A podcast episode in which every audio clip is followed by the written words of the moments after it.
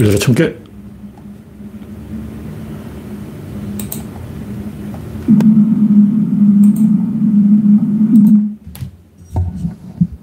네, 영원용님이 일발을 끊어줬습니다. 그레스방님 반갑습니다. 오늘은 5월 30일 화요일입니다. 월요일입니다. 5월달이 하루 남았군요.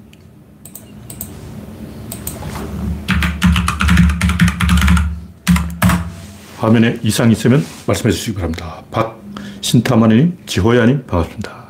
일랑가님 어서오세요. 정국수님, 우선님 반갑습니다. 현재 17명이 시청입니다. 구독자는 2,770명입니다. 여러분의 구독과 알림, 좋아요는 큰 힘이 되겠습니다. 우선님, 라일랑님, 우상객님, 일수님, 정국수님 반갑습니다.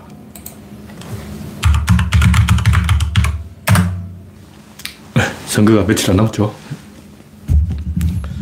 이번 선거는 별로 기대하지 않습니다. 한 다섯 군데만 먹으면 이긴 걸로 간주하고, 왜냐면 원래 이 막연한 기대감 때문에 현직 대통령을 당선자를 밀어주려는 분위기가 있어요. 그 인간심이 원래 그렇다고. 막연하게 이게, 어, 원래 때려질 원수도 오랜만에 만나면 반가워요. 자기도 모르게 막 인사하고 웃고 그런다니까. 가만 생각해 보니까 어, 내가 전 나쁜 놈 때문에 개고소를 했는데 왜 내가 반갑게 악수했지? 그건 나중 생각이고 처음에는 자, 기도 모르게 막 웃고 난리 나. 그 인간 심리, 호르몬이 그렇게 나오는 거지. 네, 라일랑님, 당근님 반갑습니다. 현재 31명이 시청입니다. 첫 번째 꼭지는 이긴 만큼 지고 진 만큼 이긴다. 지난 선거 많이 이겼죠. 대선도 이기고 총선도 이기고 지선도 이기고 우리가 많이 이겨먹었어요. 솔직히 냉정하게 생각해보면 우리 지금 실력보다 더 이긴 거예요. 실력이 이만큼은 이만큼 이겼어. 솔직히 우리가 180석을 먹을 실력이 되나? 안 됩니다. 그러니까 지나치 이기면 또 청구서가 날아오는 거예요. 그건 당연한 거고. 우리 실력대로 실력만큼 먹으면 그걸 만족해야지 실력 이상으로 먹겠다. 이건 제가 봤을 때 좀 교만한 생각이 아닌가. 솔직히 생각해보니까 우리가 실력이 없어요. 실력이 없어. 왜 실력이 없냐. 당원이 없어서 그런 거예요. 당원을 양성을 안 해. 어, 후보를 뽑아도 비당원 투표를 인정하고 뭐 국민 참여 경선 이러면서 당원을 바보 만들어 버리니까 열심히 당비 내고 정당 활동하면 생기는 게 뭐 있냐고. 이렇게 되니까 정치 혐오증이 터져가지고 개판되어 버린 거예요. 정치를 좀 존중하고, 어, 이념, 이데올로기 이런 것도 좀 긍정하고, 그렇게 해야지 안철수처럼 정치 그 자체를 막 부도덕한 걸로 매도해버리면 나라가 산으로 가는 거예요. 그러다 보니까 이번에 또 막 의사가 출마하고 막 인천 계양인가? 이재명 나온 곳에 정치에 대해서 지어자도 모르는 의사가 환자를 안 치료하고 갑자기 막 청진기를 들고 막 국회에 난입해가지고 여의도를 진찰하겠다. 개소리하고 황당한 일, 황당한 일. 아, 의사나 치과 의사는 환자를 치료해야지. 왜 정치판에 기웃거리는 거야? 그 사람도 기득권이 돼가지고 간이 배 밖으로 나온 거예요. 나 아직 목사나 스님은 출마한 걸 본 적이 없어. 조폭도 출마를 안 했잖아. 내가 조폭인데 금배지 하나 달아야 되나? 이런 조폭을 내가 본 적이 없어. 어. 군인도 내가 군인이니까 국회의원 하겠다. 이런 군인 본 적이 없고. 어. 근데 태용호는 나는 간첩이니까 한 자리 해야 되겠다. 이것도 황당한 일이야. 별 희한한 일이 다 있죠. 간첩이라는 이유로 한자리 하는 게 어딨어. 웃겨버려요. 하긴 뭐 태용호도 설모가 있어요. 북한에 어, 그 뭐야 특사로 보내면 돼. 생각해보니까 아, 태용호도 설모가 있다. 하여간 우리가 너무 많이 기대하지 말자. 기대가 적으면 상처도 덜 입는다. 결국 우리 실력대로 가는 거고 이 지금까지 우리가 여기까지 온 것도 외부, 외부 환경이 받쳐줘서 그런 거예요. 인터넷 뜨고 스마트가 뜨고 SNS가 뜨고 컴퓨터가 뜨고 PC통신이 뜨고 이런 외부 환경 변화 때문에 우리가 먹은 거라고. 그렇게 실력을 기른 게 아니야. 자체 실력은 형편없어. 일본은 우리보다 더해. 하여간 뭐 박지현이 뭔가 개혁한다고 개소를 하다가 찌그러졌는데 옛날부터 뭐 혁신한다 그러면서 찍어진 게 20년 동안 그랬어요. 20년 동안 계속 반복해 왔다고. 근데 기본이 안 돼 있는 거야. 기본은 당원한테 권력을 주는 거예요. 당원들이 알아서 한다고. 그럼 당원 중에도 얄궂은 사람이 많아. 지방으로 가면 한심해. 뭐 양아치, 조폭 이런 사람들이 정당에 잠입해가지고 활동한다고. 심지어 이 대학, 대학까지 조폭이 대학을 접수해버렸다. 학생회를 접수해버렸다. 총학생회를 조폭이 먹어버렸다. 조폭이 이 정당을 접수하지 않는다는 보장이 어디냐고. 그래도 해야 돼요. 미국 봐. 미국은 왜 총기를 소유하고 있냐. 제가 이야기하잖아요. 민주주의는 총구에서 나온다. 미국 사람들은 민주주의가 총구에서 나온다. 이게 민주주의다. 총이 민주주의다는 걸 알고 있는 거야. 그래서 총을 못 버리는 거예요. 총기 소지는 잘못된 거지만 미국 사람들은 적어도 민주주의가 뭔지 그 본질을 알고 있다고. 개선할 필요 없이 당원한테 권력을 주면 돼요. 프랑스 혁명이 왜 일어나냐? 총이 있어서 일어난 거예요. 그리스 페리클라스의 황금 시대 민주주의가 그리스에서 왜 일어나냐? 배에 놓아졌다가 일어난 거예요. 전쟁에 참여하니까 그게 권력이라는 거죠. 전쟁에 참여할 때는 부하들이 대장을 자기가 투표해서 뽑는 거예요. 내 목숨을 어, 생사해탈권을 누가, 누구한테 주겠나 이걸 내가 직접 뽑는다고. 그게 민주주의라는 거예요. 왜냐면 내 목숨이 달려있으니까. 내 목숨이 달려있는데 누구를 대장으로 뽑아야 내가 살 확률이 쪽보라도 높아서 이 전쟁에서 내가 살아나겠나. 그게 민주주의라고. 개설할 필요 없이 그런 기본으로 돌아가야 한다. 그런 얘기를 하는 거예요. 네, 이 정도로 이야기하고. 네. 라일랑님, 당근님, 박명희님, 오투님, 홍택주님, 연화님, 반갑습니다. 여러분의 구독과 알림, 좋아요는 큰 힘이 됩니다. 화면에 이상이 있으면 말씀해 주시기 바랍니다. 러시아가 치워져야 전쟁이 끝난다. 하여튼 뭐, 입으로 평화, 평화, 평화 타령하기 쉽죠. 근데 입으로 평화를 떠들어서 평화가 된 적이 없어. 역사적으로 그런 일이 없어요. 임진왜란 때처럼 막, 어, 회담을 해가지고, 어, 전쟁을 끝내보겠다. 그런 게 성공한 적이 없어요. 결국 전쟁이라는 것은 전쟁 에너지가 고갈돼야 끝나는 거예요. 더 이상 탈 연료가 없어야 불이 저절로 꺼진다고. 인위적으로 불을 끌 수가 없어.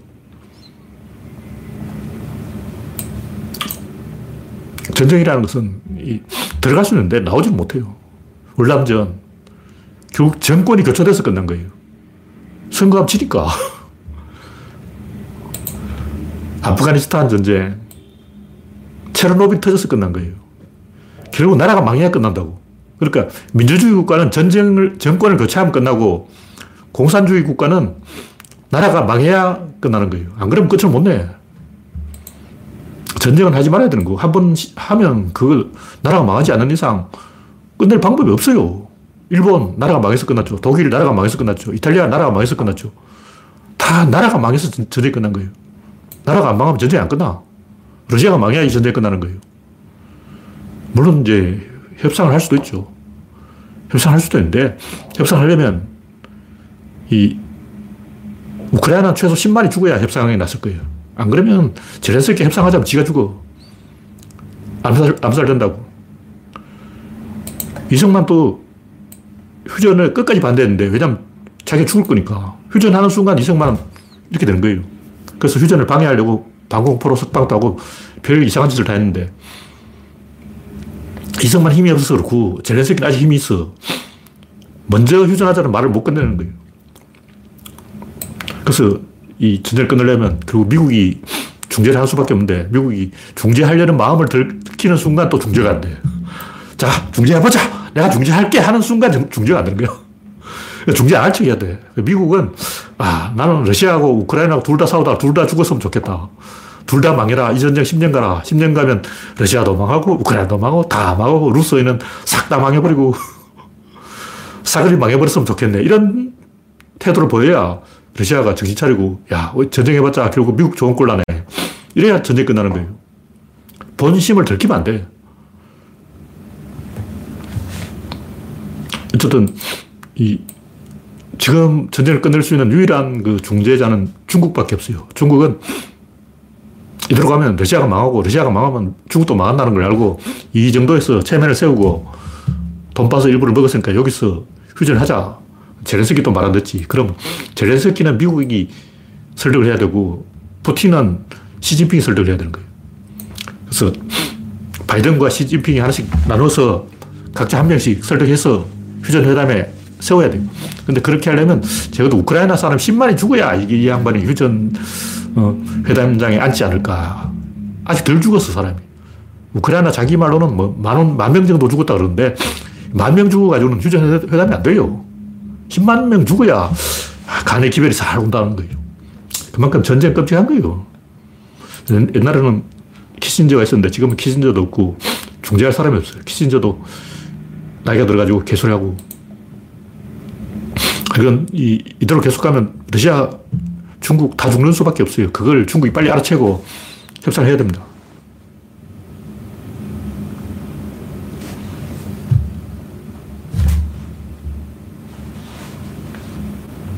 네. 이 정도로 얘기하고, 네. 정, 당원 중심의 이 오토님이 당원 의사만 생각하면 실력만큼만 구조되겠군요. 이런 말을 했는데, 당원 중심으로 한다고 해서 우리가 압승한다는 보장은 없어요. 그럼 또더 망할 수가 있다. 근데 중요한 것은 이 코어가 만들어져 가지고 덜 흔들린다는 거죠. 안정감이 올라가는 거예요.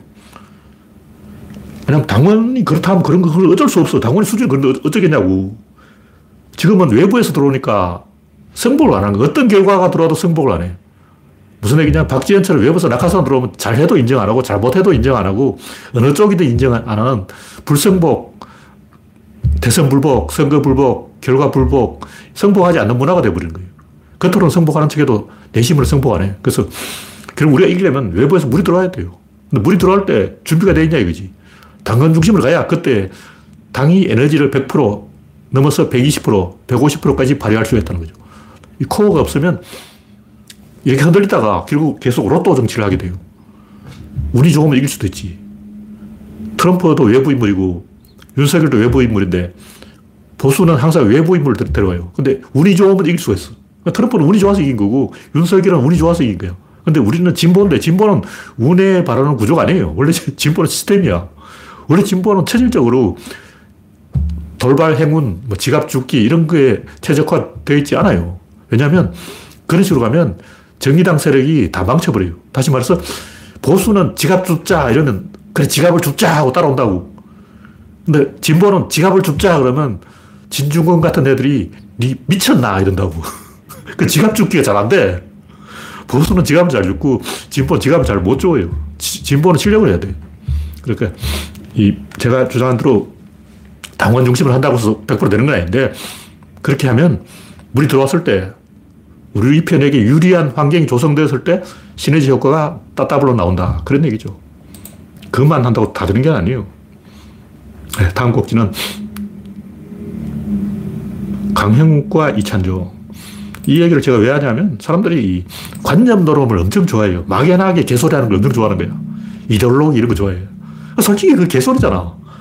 뭐 자본주의고 사회주의 간에 그 그냥 한번 해본 소리지. 마르크스 형님이 그냥 어, 뚫린 입이 있는데 그럼 입이 있는데 어쩌라고 하나 뭐, 뭐 입 닫고 있, 는 것도 이상하잖아. 입이 있으니까 한번 시끄러 본 거지. 입이 없었다면 마르크스도 가만히 있었을 거라고. 어?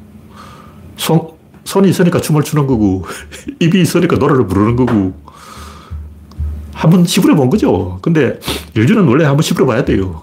이데올로기라는 게 필요한 거예요. 근데 솔직히 개소리잖아. 그냥 막연하게 한번 해보는 거라고. 근데 이런 걸 가지고 무슨 얘기냐면 권력 노름이라는 거죠. 끼어 팔기라는 거예요. 제가 이야기했지만 왜 명품은 가치 올라가는가? 왜 비트코인은 가치가 자꾸 올라가는가? 왜 금은 먹지도 못하는데 사람들이 소중하게 생각하는가? 다이아몬드는 왜 비싸냐? 그래도 돈이잖아. 다이아몬드는 그냥 돌덩이라고 유리 조각 아냐? 좀 반짝거리는 유리, 유리인데, 어. 유리는 길거리에 널려있지. 도대체 다이아몬드가 뭐가 좋다는 거예요? 다 권력 노름이라는 거죠. 아는 사람도 알아. 그러니까 무슨 얘기냐면 제가 딱 보니까 강형욱 이 양반은 개를 길들이는 게 아니고 사람을 길들이려고. 그러다 한번 할머니한테 혼난 적이 있어요. 할머니가, 아, 개를 바로 잡아달라니까 나를 하고 막 혼을 내가지고 강행욱이가 싹싹 빈 적이 있어요. 왜 사람을 자꾸 괴롭히냐고. 시청률 올라가니까 괴롭히지. 그러니까 백종원도 좀 그런데 어떻게든 견주를 울리고 눈물을 지어 짜면 시청률이 올라가요. 그래서 가만히 있는 사람을 괴롭히는 거야. 누구를 괴롭히냐? 조국 괴롭히기, 윤미향 괴롭히기, 이재명 괴롭히기. 사람들이 이 죽이, 죽이기 존나 재밌어요. 누구를 죽인다 그러면 막 다 신나가지고 죽이자 하고 마녀사냥 좋지 좋아 세상에서 제일 재밌는 게 마녀 불태우는 거야 그러고 일제히 달려가서 마녀한테 불을 지르고 잔다르크도 죽이고 그런 짓 참 잘해요 비겁한 거예요 적어도 지식인은 이런 걸 비판해야 돼 영화도 그렇잖아 심판 찍잖아 어떻게든 울려 그러다 보니까 꼭 4살 먹은 여자아이가 나와요 주거리 흐름하고 아무 관계없이 4살, 5살 먹은 꼬맹이가 나오는데 주인공이 뭐라 그러냐면 나는 지구가, 지구 절반이 죽어도 내 딸부터 살리겠어. 이런, 그럼 뭐 관계에 박수를 치는 거예요. 그래, 지구 절반 죽어. 35억 죽어. 내 딸이 더 중요해. 지구 절반 35억 죽는 것과 내 딸을 살리는 것 중에 어느 게 낫냐. 내 딸을 살려야 돼. 그래야 시청률 올라간다는 거야. 미쳤어, 미쳤어. 나 솔직히 그건 좀 아니라고 봐요. 어쨌든 시청률만 올라가면 못할 게 없지. 제가 볼때 강행국은 괜히 사람 괴롭히는 거예요. 무슨 얘기냐면, 이 옛날 사무라이들은 이 칼을 3년 동안 연습해야 돼요. 근데 총이 딱 나오니까 몇 초? 어. 총 30분만 연습하면 돼요. 그러니까 군대 가면 PRI를 하거든요. 막 이거 엎드려서 앉아서 막 피가 나고 알이 매기고 이가 갈리는 PRI. 그걸 왜 하냐고. 미친 거 아니야. 내가 볼 때, 피하라 이거는 필요가 없다고. 그럼 어떻게 했냐. 유탄 발사기를 쏘면 돼. 저기 400m 앞에 오면 유, 탄 발사기를 쏘면 돼요. 그럼 100m 앞에서 오면 소총을 쏘는데, 100m 앞에서 대충 해도 맞아. 100m 앞에서 못 맞추냐고. 100m 앞에서 쏘면 다 맞아요, 다 맞아. 근데 250m 표정을 맞추라는 거야. 그건 안 맞지. 그래서 이제 PRI가 피가 나고 알이 베기고 이가 갈릴 때까지 PRI를 한다고. 그거 왜 하냐고. 현대전은 거의 100m 안에서 끝내요. 그리고 200m 넘어가면 다 유탄 발사기를 쏴야지 그 소총 가지고 그럴 상황이 아니야. 뭐하러 소총 쏘냐고 그냥 어, 유탄 발사기로 갈겨버리지. 그러니까 장비가 좋아야지. 어, 장비를 놔두고 그냥 몸으로 때우려고 그러니까 옛날 사무라이처럼 칼 휘두르기 3년, 기사가 되려면 말타기 3년, 사람을 잡는다고 사람을 잡아. 이게 후진국이에요. 선진국은 사람 탓 안 하고 그냥 장비를 최신 장비로 도입한다고. 그럼 다 해결돼. 그러니까 개 문제도 이 장비의 관점에서 도구의 관점에서 보면 되는데 그게 간단해요. 강행국은 어떻게 하냐면 개 앞에서 3시간 동안 이거 노려보고 있어.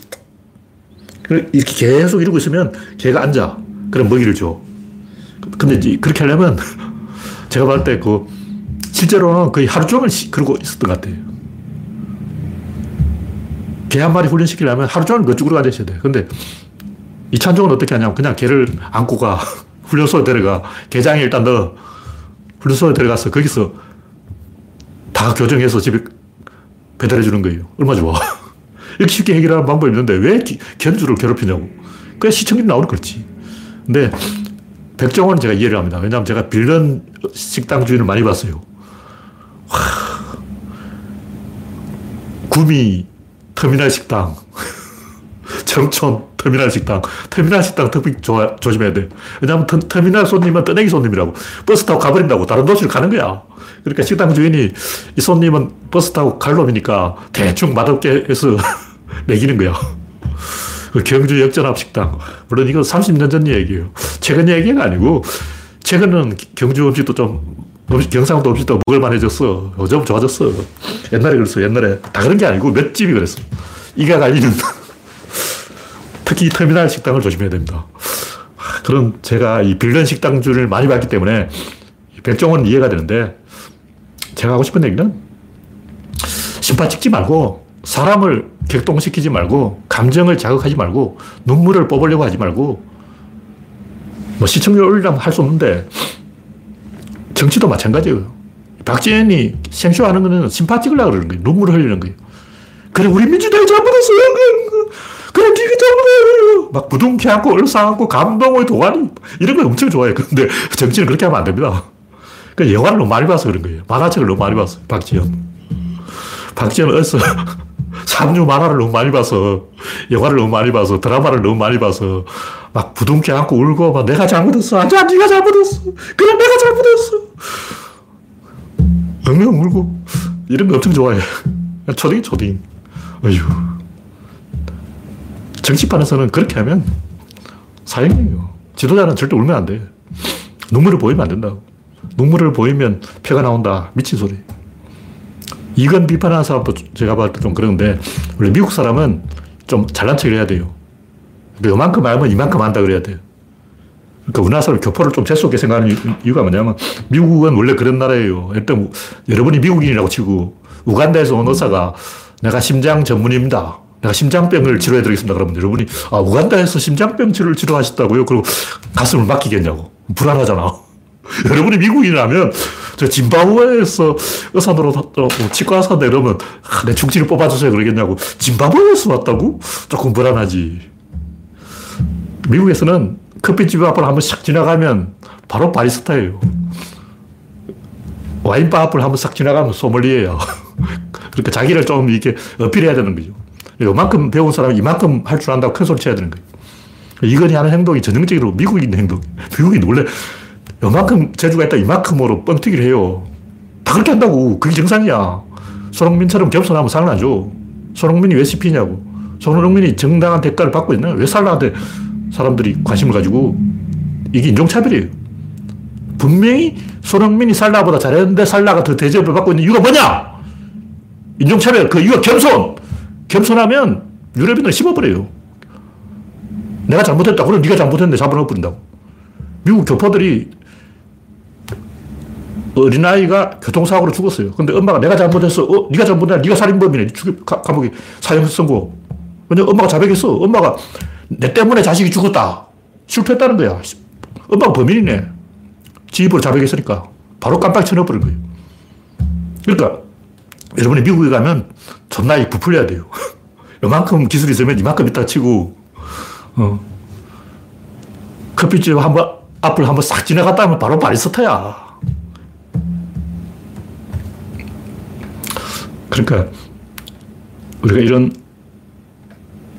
겸손, 이런 걸 눈물, 감동, 심파, 이런 것은 한국에서나 먹히고, 손흥민은 겸손하다고 손해보고 있다는 걸 냉정하게 인식을 해야 돼요.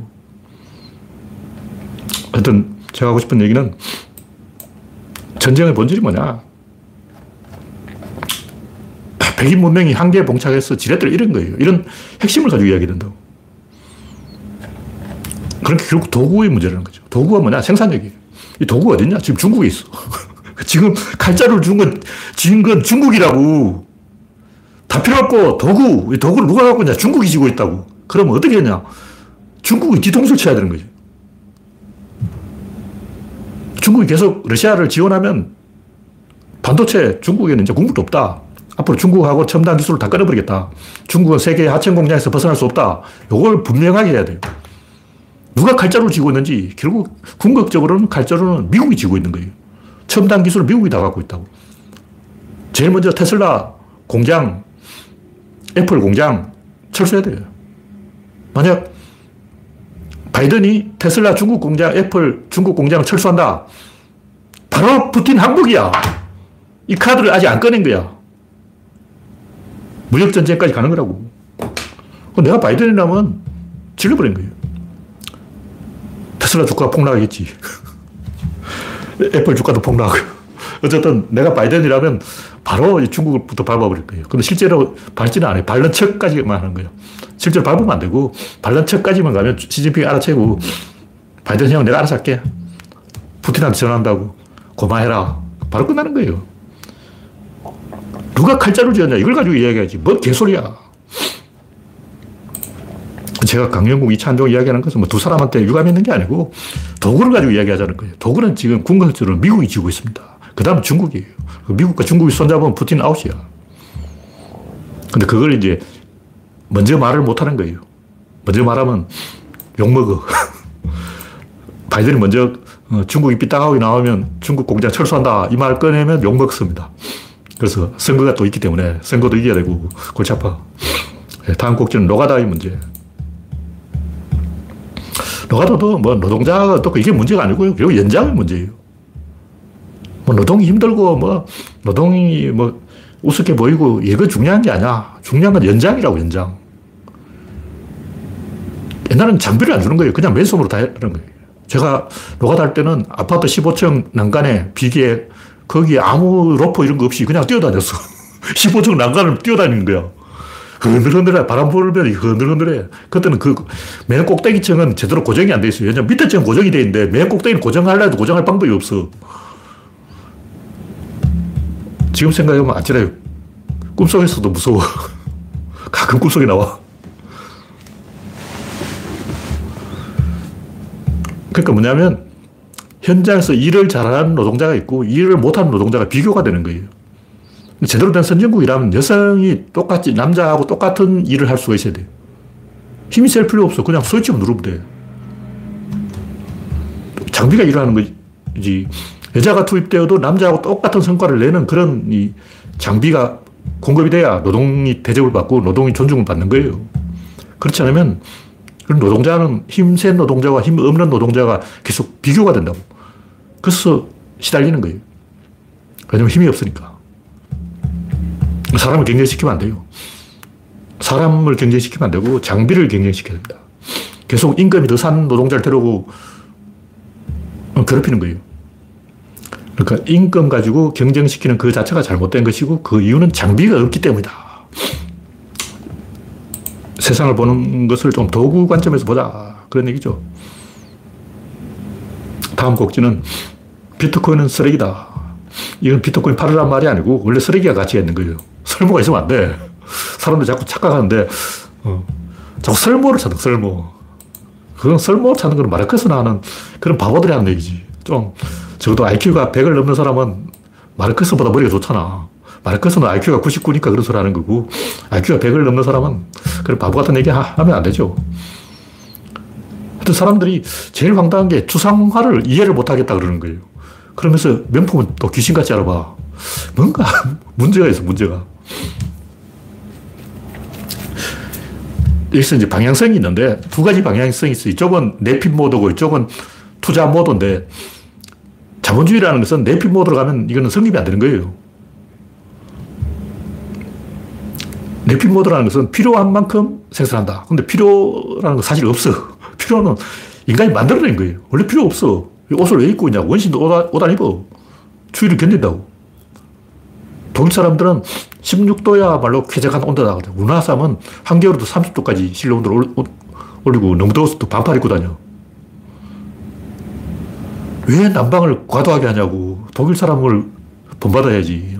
16도가 어. 적당한 온도하자. 근데 내가 있어 보니까 16도는 추워요. 그래서 뭐 제가 여러 가지 이야기를 하지만 사람들이 이 경제의 근본 원리를 아는 사람이 전 세계에 한 명도 없는 것 같아요. 근데 감각으로 좀 알아. 어, 명품이 비싸다는 거 이걸 감각적으로 아는 거예요. 그래서 경제에 대해서 감각적으로 하지 원리적으로 이 메커니즘을 이해하는 사람이 없는 것 같아요. 골동품도 이해를 못하고 그림도 이해를 못하고 그러니까 가치가 두 가지 있는데 하나는 소비하는 가치고 하나는 권력 가치인데 이 명품의 가치는 소비 가치가 아니고 권력 가치예요. 근데 권력 그 자체가 가치가 있다는 그걸 납득을 해야 돼요. 예를 들면 은행이 왜 이자를 받냐? 만약 이자를 안 받으면 어떻게? 돈을 안 갚아요. 돈을 안 갚는 게 문제가 아니고 이 재촉을 해주면 더 열심히 한다는 거야. 일수 아줌마들이 왜 일수를 찍냐고. 일수 할머니들이 매일 돈 받으러 온다고. 그거 뭐냐 매일 이자를 내야 되는 거예요. 그럼 오늘 또 일을 해야지. 왜냐면 할머니가 이자 받으러 매일 오니까. 일수를 매일 찍어야 되니까 매일 일을 하는 거예요. 근데 그 종사자 입장에서는 그 할머니가 매일 오는 게 좋아요. 원래 사람들은 퇴근을 안 하면 안 해요. 모임을 해도 그렇지. 나오라 하고 전화를 해야 나오지. 가만히 있으면 안 나와. 구조론 모임도 마찬가지인데 계속 전화를 해서 동료를 해야 나오고 오라 해야 나오지. 그냥 가만히 있는데 자발적으로 사람들이 안 와요. 마찬가지 빚도 어, 계속 빚쟁이 따라다녀야 빚을 갚지. 가만 놔도 빚을 안 갚아. 여기서 굉장히 복잡한 메커니즘이 있는 거예요. 이걸 다 설명하면 이야기가 너무 길어지고,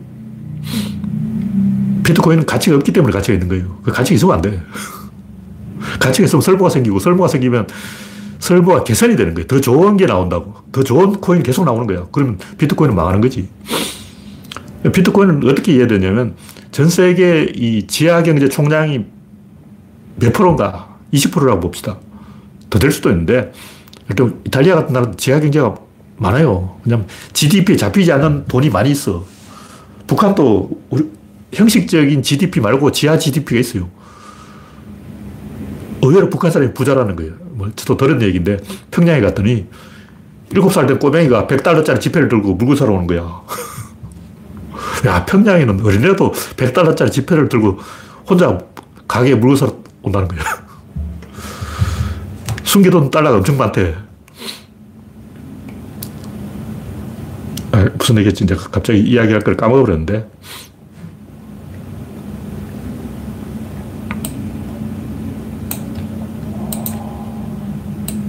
네. 제가 지금 잠시 헷갈려가지고 얘기하려던 걸 잊어먹었어요. 다음 곡기를 이야기하겠습니다.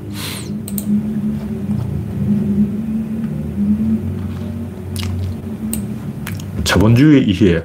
이것도 같은 얘기인데, 내핀 모드냐, 투자 모드냐. 생필품은 망하고 기호품과 사치품이 있어야 자본주의가 흥한다. 이 말은 뭐냐면, 이 벤츠가 처음 나왔을 때 95%가 망한다 그랬어요. 근데 살아남은 5%가 그 망한 95%를 떼우고, 메우고도 남는 거야. 왜냐면 그 망한 회사의 직원들은 그 살아남은 회사 쪽으로 옮겨가거든. 그러니까 95%가 망해도 그 나머지 5% 이익이 95%의 손실보다 더 큰 거예요. 그 대표적인 해적질이거든요, 해적. 영국들이 해적질을 하는데 배를 10척을 보낸다고. 해적선을 10척을 보낸 그 중에 살아서 돌아오는 게 한 척이야. 근데 이 한 척의 이익이 이 10척, 9척의 손실을 메우고도 남는 거예요. 그게 뭐냐면 보험이에요, 보험. 그래서 보험을 살 때 이 노인들이 이 10척의 보험을 다 사요. 그 9척이 망해도 이 한 척까지 먹고 사는 거야. 그래서 이 얘기를 왜 하냐면 이제 유시민 같이 경제에 대해서 기억자도 모르는 엉터리 가짜 경제학자들이 개소를 하는데 대표적으로 이야기하는 게 튤립 투기예요. 네덜란드의 튤립 투기. 또 남의 주식회사 투기. 펀지 사기로 유명한 게 있는데 제가 볼 때 튤립 투기야말로 자본주의의 어떤 핵심이다. 본질이다. 도박을 하려면 일단 테이블로 돈을 끌어내야 돼요. 일단 내가 도박꾼이다. 저, 저 양반하고 도박을 한다면 이기고 지는 건 중요한 게 아니에요. 돈을 따는 거, 이런 거, 이건 중요한 게 아니고, 일단 제 양반들이 갖고 있는 돈을 다 갖고, 여기에 갖고 오도록 만들어야 돼요. 그럼 내가 져줘야 돼. 내가 계속 이기면 안, 제 양반이 포기하고 집에 가버린다고. 그래서, 어, 한번 이기고, 한 번 지고, 한 번 이기고, 한 번 지고, 한 번 이기고, 내가 더 질 확률이 49로 나오고 상대방이 이길 확률을 51로 디자인해 주는 거지. 그럼 상대방이, 어, 제 양반 하수네. 내가 다 먹어야 되겠다고. 장롱을 뒤져서 갖고 있는 돈을 다, 다 갖고 오는 거예요. 그러면 이제 작업이 들어가는 거지. 맨 마지막 판에 작업이 들어가는 거예요. 맨 마지막 판에 작업이 들어가고 나머지는 일부러 져줘. 그러니까 이 투기야말로 명품이야말로 사치품이야말로 기호품이야말로 자본주의의 어떤 본질이다. 이 말은 내핀 모드와 이 투자 모드가 있는데 내핀 모드로 방향이 정해지면 그쪽으로 계속 가는 거예요. 계속 그쪽으로 하면 결국 이 일본처럼 돼버린 거예요. 일본처럼 계속 물가를 낮춘다고. 왜냐면 그렇게 하면 계속 그게 더 효율적이니까. 그러니까 필요한 것을 만드는 것보다 인내심을 증대시키는 게 더 효율적인 거예요. 그래서 이 미시시피 투기 사건, 이 사건 때문에 프랑스 경제가 크게 발전했어요. 그러냐면 물론 피해본 사람은 엄청 많죠. 근데 귀족들이 호주문에 있는 잠자는 돈을 다 끌어낸 거야. 엄청난 투기 광풍이 불었어요. 모든 귀족이 자기 집안에 있는 금고를 열어서 금을 다 끌고 나와서 시중으로 갖고 나와서 그걸 은행에 맡겼다는 거지. 그래서 다 거지가 됐다는 거야. 근데 이제 피해본 사람은 피해본 거. 중요한 것은 돈을 다 끌어냈어. 돈이 시장 나왔다고. 그럼 그 돈이 어디 안 가? 여기 있어. 투기하다가 거지된 귀족들은 이제 거지된 거고, 그 사람들은 에고에고 이제 곡소리 나가서 이제 한강으로 가는 거고, 어쨌든 이 자본이 나왔다는 거죠. 그 자본은 어딘가에 계속 시장에서 회전을 하고, 결국 투자할 곳을 찾아다니다가 벤처가 100개 이 벤처 기업이 있으면 그 중에 한 개가 대박이 나서 그 나머지 90개의 손실을 만회하고 남는 거예요. 그러니까 미국, 네덜란드 들이 인도네시아까지 상선을 보내서 정향을 사오는데 그다 쓸모없는 거예요. 근데 마젤란도 마찬가지지만 지구를 한 바퀴 돌아가지고 필리핀에 가서 그 향료를 사왔다고. 근데 마젤란은 생존자가 몇 명 안 되는데 그 몇 명 안 되는 생존자가 사온 그 향료를 판매한 수익이 그 손실 비용을 메우고 남았다는 거지. 그게 자본주의예요. 그래서 이 20대들이 코인 투기를 한다 그러는데 그 흥하냐 망한 돈을 잃었냐 딴냐 이거 중요한 게 아니에요. 중요한 것은 끌 에너지를 끌어냈다는 거예요. 어떻게든 판으로 에너지를 끌어내야 돼. 그, 그게 잘 되느냐 못 되느냐 그 다음 문제라고. 그것도 안 되는 나라가 일본이에요. 그래서 우리가 자본주의에 대해서 좀 이해를 해야 됩니다. 거품이 있어야 돼요. 거품이 없이 이 알맹이만 가지고는 절대 발전이 없어요. 개를 생각하면 돼. 개를, 개가 허물을 벗을 때는 몸이 갑자기 두 배로 커진다고. 10% 커지는 게 아니고 20% 커지는 게 3배, 4배로 커져요. 요만한 개가 허물을 벗어버려 이만해져 버려요. 뻥튀기 돼버려요. 그럼 어떻게 되냐면 비리비리 하는 거예요. 목, 잘 걷지도 못해. 불렁개가 되는데 죽는다고. 근데 안 죽으면 어떻게 되냐. 다시 살이 찌는 거죠. 자본주의라는 게 그런 식으로 가는 거예요. 일단 거품을 만들어야 돼요. 요만한 가치가 있다면 이걸 뻥튀기 해서 이만큼 부풀린 다음에 내실을 채우는 거죠. 그게 자본주의 발전의 어떤 핵심이라고. 그래서 대부분의 이 튤립 투기야말로 자본주의의 어떤 기폭제였다는 걸 깨닫지 못하고 그 투기 안 한 나라들은 다 거지되고 그 투기 한 나라들이 다 선진국이 됐다는 사실을 모르고 경제에 대해서 이야기하는 사람 전부 180도로 잘못 이야기를 하거든. 물론 그 투기 피해자들은 피해를 본 거죠. 피해자는 분명히 피해를 본 건데 그것을 그 자본주의 어떤 활력으로 생각해야지 그것을 단순히 이제 바보됐다, 거지됐다 이렇게 생각한다면 자본주의에 대해서 이해가 영인 사람이에요. 그런 사람은 유시민이야, 유시민. 유시민은 진짜 경제에 대해서 아는 게 너무 없어. 네.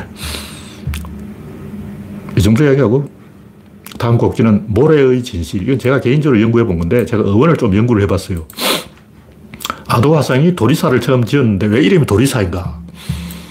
그 일본 사람은 왜 저를 테라라고 하는가? 일본 사람한테 물어봤지만 이것도 저희 추측이기 때문에 100% 맞는 얘기는 아니고 한 90% 맞는다고 생각되는데 절은 이건 국외음악이 되고 옛날은 덜이었어 덜. 그 이전은 털이었어 털. 그러니까 모래가 모자가 털 모자예요. 모래는 털레 털레. 근데 제가 영어 어원을 연구해봤는데 영어도 똑같아요. 템퍼 어원이 템이 멀리 간격 텀이 텀.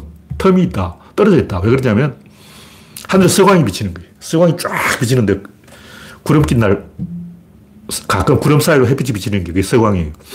근데 서광은 아무리 가까이 가려도 저 멀리 있어.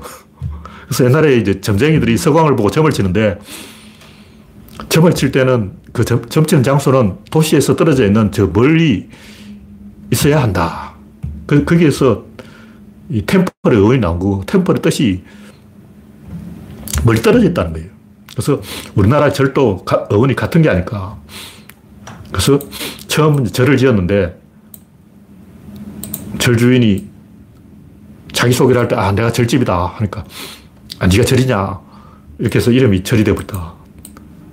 그런 얘기죠. 저는 이건 상당히 이 신빙성 있는, 설득력 있는 이야기다. 이렇게 생각하는 거죠. 네, 마지막으로, 안다는 것은 무엇인가? 이 프로와 아마의 차이가 크죠. 근데 프로와 아마는 방향이 달라요. 프로가 저쪽을 보면 아마는 이쪽을 보고 딴 데를 보고 있다고. 그래서 우리는 뭐 프로나 아마나 비슷할 거라고 생각하지만 굉장히 큰 차이가 있다. 시를 써도 프로 시인이 쓴 거하고 아마추어들이 쓴 지하철지가 다르고 그림을 그려도 프로가 그린 그림하고 아마추어가 그린 그림은 다르고 음악도 그렇고 모든 분, 사회 모든 분야가 좀 전문 분야가 있고 비전문이 있는데 방향이 다르다는 거예요. 제가 옛날부터 지하철 치는 시가 아니고 뽕짝은 음악이 아니고 이발소 그림은 그림이 아니고 심판은 영화가 아니다. 이렇게 말을 하는 거는 그 방향을 설명하기 위해서 그렇게 말하는 거지. 아, 진짜 지하철 치는 시가 아니구나. 이렇게 생각하면 안 되고, 시 맞습니다. 김봉남 옷도 패션이 맞아요. 어, 김봉남이 이야기 들으면 펄쩍 뛸 건데, 근데 솔직히 좀 아는 사람은 아니다 그러죠. 아, 아니야. 그건 아니야. 아는 사람들은 김봉남 패션은 그건 패션이 아니라 그래요. 근데 굳이 따지면 그것도 패션은 패션이야. 굳이 따지면 현대차 디자인도 디자인이지. 솔직히 아니잖아. 그게 디자인이냐고. 야, 중학생이도 그보다 낫겠다. 솔직히 아닌 건 아니지. 이걸 이제 방향성을 설명하기 위해서 하는 말이에요. 하여튼 이 내부에 질서가 있어야 된다. 근데 지하철시는 내부에 질서가 없어요. 지하철시는 두 가지가 있는데 하나는 자기소개고 하나는 소재주의야. 소재주의는 제목을 가려놓으면 무슨 말인지 알 수가 없어. 그러니까 그 소재를 이야기하는 그 자체가 그 시가 아니라는 거예요. 시는 옛날에는 이 정형시이기 때문에 아분과 평책이 있어요. 기계적인 질서가 있는 거야. 근데 현대시는 자유시라고. 자유시는 리듬감이 있는 거예요. 속도감이 있다고.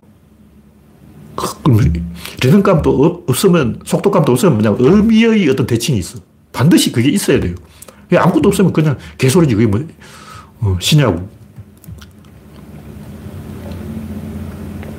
항상 그 시든 음악이든 영화든 반드시 구조가 있는 거예요. 구조는 대칭을 중심으로 작동하고 대칭을 중심에는 코어가 있고 이 코어를 움직이는 게 예술이라는 거죠. 그럼 그게 있는 것과 없는 것을 어떻게 알아보냐면 방향성이 있으면 있는 거고 방향성이 없으면 없는 거죠. 뭔가 산발적으로 흩어지고 있다 하면 그건 방향성이 없는 거고 한 방향으로 모이고 있다, 소실점이 있다고 하면 그건 방향성이 있는 거죠. 그걸 어떻게 할 수 있냐면 거기다 뭔가를 더 추가할 수 있느냐를 보면 돼요. 어떤 사람이 야한 그림을 그렸어. 그럼 거기서 더 한 발짝 더 나간 그림을 그려보자. 야한 그림보다 더 야하게 어떻게 하라고? 그건 못하는 거예요. 더 야한 걸 보려면 야동을 보면 돼. 그러니까 춘화보다 더 야하게 어떻게 하는 방법은 없습니다. 그 직접 자극하는 거예요. 사람 직접 찌르는 거라고. 그보다 더 야하게 어떻게 해. 불가능한 거예요. 그러니까 뭐냐면, 다음 단계가 없으면 그건 방향성이 없는 거야. 그러니까 제가 뽕짝이라든가 지하철시라든가 이발소 그림이라든가 이런 것을 예술이 아니라고 하는 이유는 그 다음 단계가 없어요. 이발소 그림 보면 행복감을 느끼지. 따스해. 봄도 있고, 여름도 있고, 가을도 있고, 겨울도 있고, 낮도 있고, 밤도 있고, 낮인데 가, 자세히 보면 덤불이 있어. 낮인데 왜 밤이냐고. 그러니까 그런 식으로 이제 사람의 감정을 자극하는 심파 요소들만 딱 찍어서 그려놓고 있으면 그보다 더 좋은 그림, 더 다음 단계의 그림, 미래의 그림은 없어요. 그게 끝이야. 한계까지 가버린 거죠. 그래서 그건 방향이 틀린 거다.